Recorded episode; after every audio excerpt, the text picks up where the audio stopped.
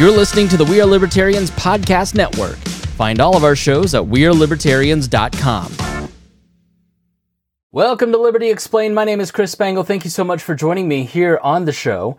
Liberty Explained is where we share libertarian solutions for the future. So if you have a question, write in now at ask@wearelibertarians.com, and I'll answer your questions on the next episode. And while you're at it, go to libertyexplained.com and check out our library of issues and book recommendations and all kinds of great resources for you. Today we're answering a question from somebody who wanted to know if they were running for office, what do they need to prepare for?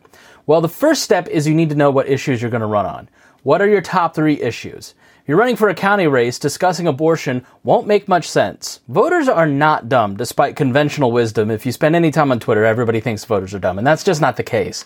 They will smell a phony that doesn't truly understand the job they're interviewing for.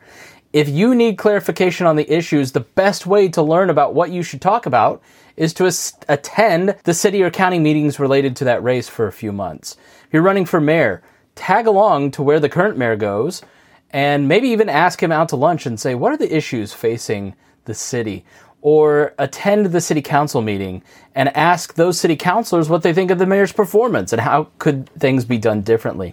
Those are just a couple ways to get some more information. The next step is contacting the political party at the county or state level and letting them know you're interested in running. So if you're interested in running as a libertarian, then you reach out to the local Libertarian Party, to the county chair. If there isn't one, you reach out to the state chair. They're going to have resources to help train you and contacts that you'll want to reach out to. I hope that answers your question. If you have any response to this video, leave it in the comments or email me at ask@wearelibertarians.com. I'd love to hear more about your perspective on this. Thank you so much for watching. We really appreciate it. We'll talk to you soon here on Liberty Explained.